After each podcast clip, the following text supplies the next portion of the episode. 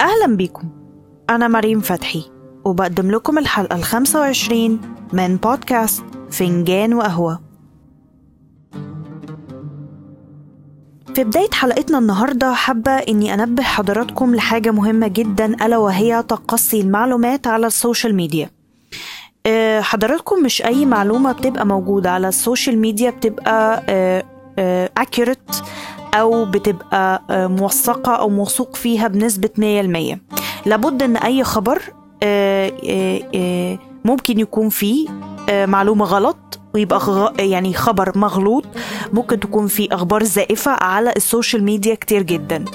الموضوع ده أنا ملاحظاه اليومين دول بسبب آه إن في معلومات كتيرة بتنزل على الزلزال آه اللي حدث في سوريا وتركيا.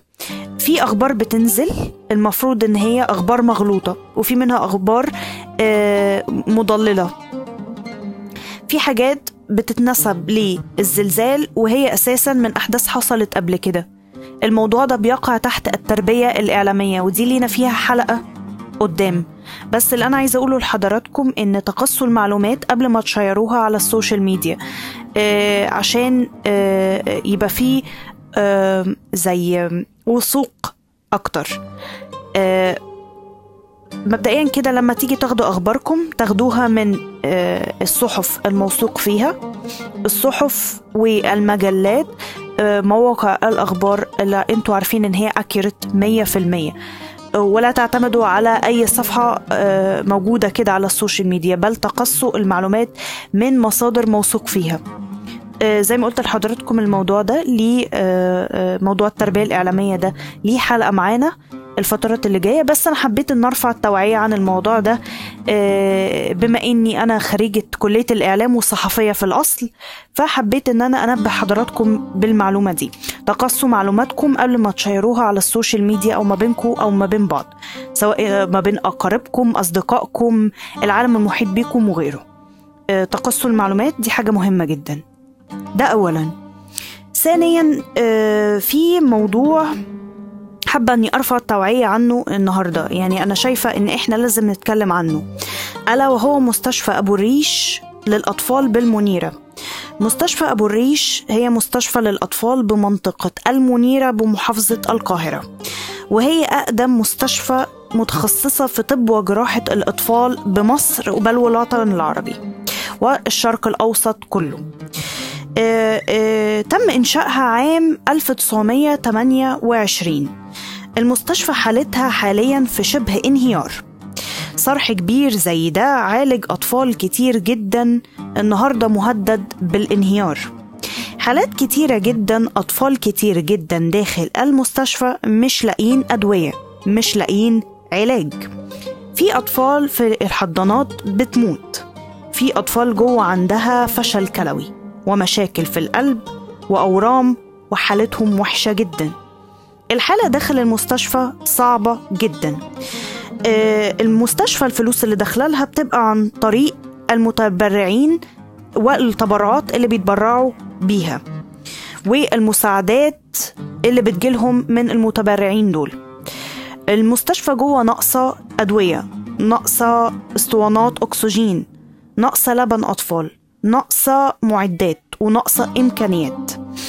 أنا من خلال حلقة النهاردة حبيت أرفع التوعية عن مستشفى أبو الريش للأطفال بالمنيرة، وحتى على بناء كلام أحد شهود عيان المتبرعين داخل المستشفى، إن على حسب كلامه إن المستشفى غير قادرة حتى على إن هي تعمل دعاية، ما عندهاش ميزانية تعمل أصلا دعاية لنفسها.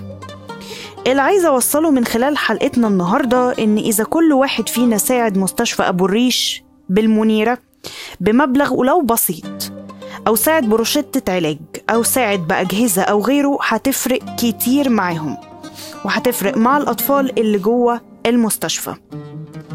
أنا هضيف لحضراتكم طرق التبرع داخل وصف الحلقة، وربنا يجعله في ميزان حسناتنا.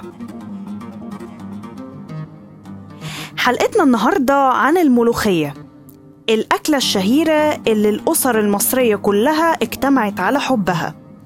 هل تعرفوا حضراتكم أن الملوخية كانت أصلا اسمها ملوكية لأنها كانت أكلة مخصصة أصلا للملك، وحكر على الملوك فقط، وما كانش ينفع حد من الشعب ياكل منها. وجاء فيما بعد وتم تغيير اسم الملوخية للملوخية، وتم إضافة حرف الخاء بدل الكاف، واللي نطقها بالخاء الملوخية هم الأجانب اللي عاشوا في مصر من الفرنساو والطلاينة والإجريج اللي هم أهل اليونان، ولكن اللي نطقها قبليهم بآلاف السنين بالشكل ده كانوا الهكسوس وقت عصر القدماء المصريين. طيب، هل حضراتكم تعرفوا إزاي تم اكتشاف نبتة الملوخية في الأساس؟ وإيه حكاية الأكلة دي؟ ابتدت إزاي؟ تعالوا نشوف سوا. الملوخية هي من النباتات الزهرية، بتتفاوت أطولها وأطوال سيقانها، وبيتم زرعها, زرعها عشان أوراقها اللي بتستخدم في عمل طب طبق الملوخية، وليها زي أزهار صفراء صغيرة، وبتنتج عدد من البذور الصغيرة.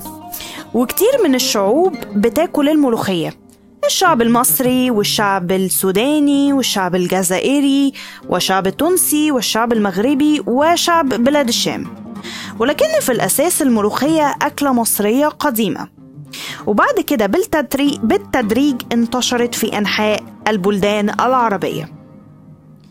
في قصتين مشهورين جدا عن ليه الملوخية اتسمت بالاسم ده.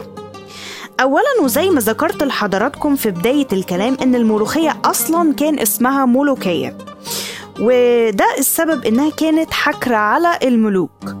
وفي يوم وفي العهد الفاطمي بالدولة المصرية، كان المعز لدين الله الفاطمي حاكم الدولة الفاطمية كان تعبان، فجاله طبيب وكان عنده وجع في معدته، ألم في المعدة، فجاله طبيب وصف له النبتة دي، وبالفعل شربها وبقى عال العال.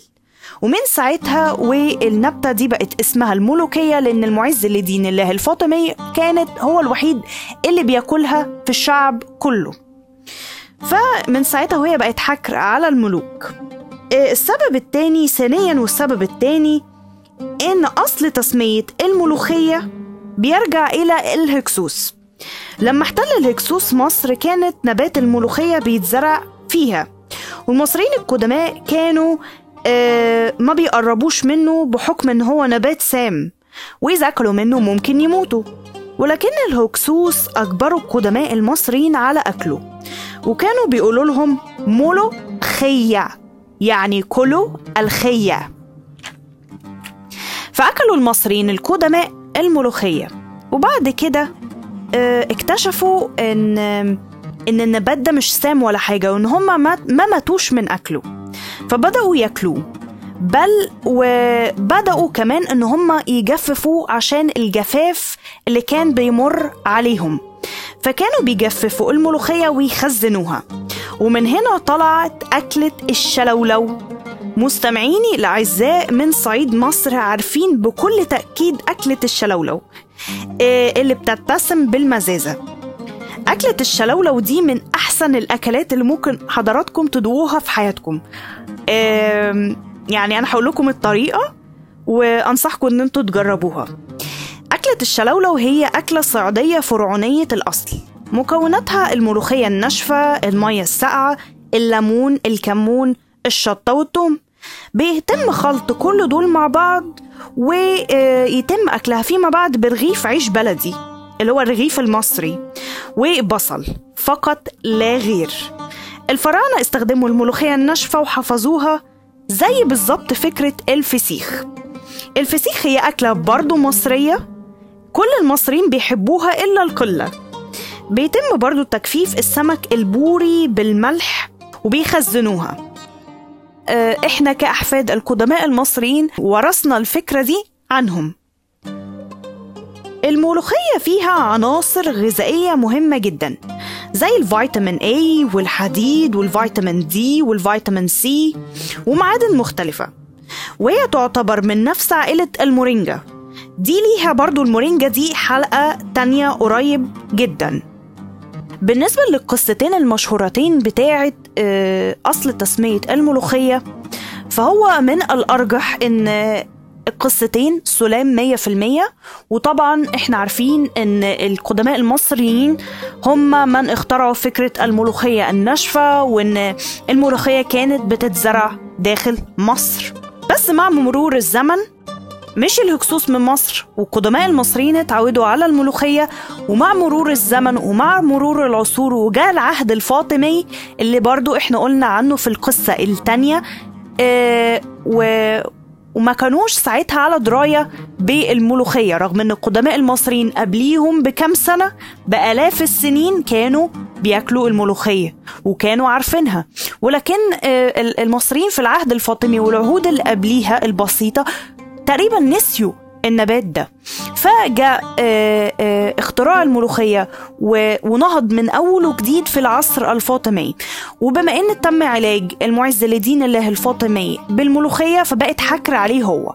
فأنا من الأرجح أن القصتين دول سلام مية في المية، ودي الحقيقة بتاعت أصل تسمية الملوخية. ياريت حضراتكم تشاركونا هاشتاج فنجان وقهوة سلاش ملوخية على تويتر وفيسبوك، وقولولي مستمعيني الأعزاء إزاي بتعملوا الملوخية في بلدكم. إحنا عندنا الملوخية بنعملها يا ناشفة زي ما قلت لحضراتكم شلولو، يا إما ملوخية خضرة عادية خالص مش متخزنة ولكن محطوطة مثلا في الفريزر، محطوطة ملوخية مجمدة. دي بيتم بقى عملها على اللحمة، بيتم عملها على الفراخ، على الأرانب، كل أسرة وليها طريقتها في عمل الملوخية. في اللي بيعملها ببصل وفي اللي بيعملها بتوم. وبكده تكون انتهت الحلقة الخمسة وعشرين من بودكاست فنجان وقهوة. داخل وصف الحلقة حضراتكم هتلاقوا تلبي التسجيل الصوتي، حضراتكم تقدروا ان انتوا تسجلوا استفساراتكم وآرائكم وانا هرد عليكم بيها. ده غير ان انتوا ممكن تشتركوا في النشرة الشهرية للبودكاست عن طريق لينك تايب فورم مدون لحضراتكم داخل وصف الحلقة. وممكن تسمعوا أماكن استماع الأخرى للبودكاست والسوشيال ميديا من خلال لينك تري برضو مدون داخل وصف الحلقة. كل دول هيتم تدوينهم لحضراتكم داخل وصف الحلقة، مع طرق التبرع لمستشفى أبو الريش للأطفال بالمنيرة. كنت معكم أنا معدة ومقدمة الحلقة مريم فتحي، وكانت معكم مهندسة الصوت ملك فتحي. في انتظار حضراتكم الخميس الجاي وحلقة جديدة. باي باي واشوف حضراتكم على خير.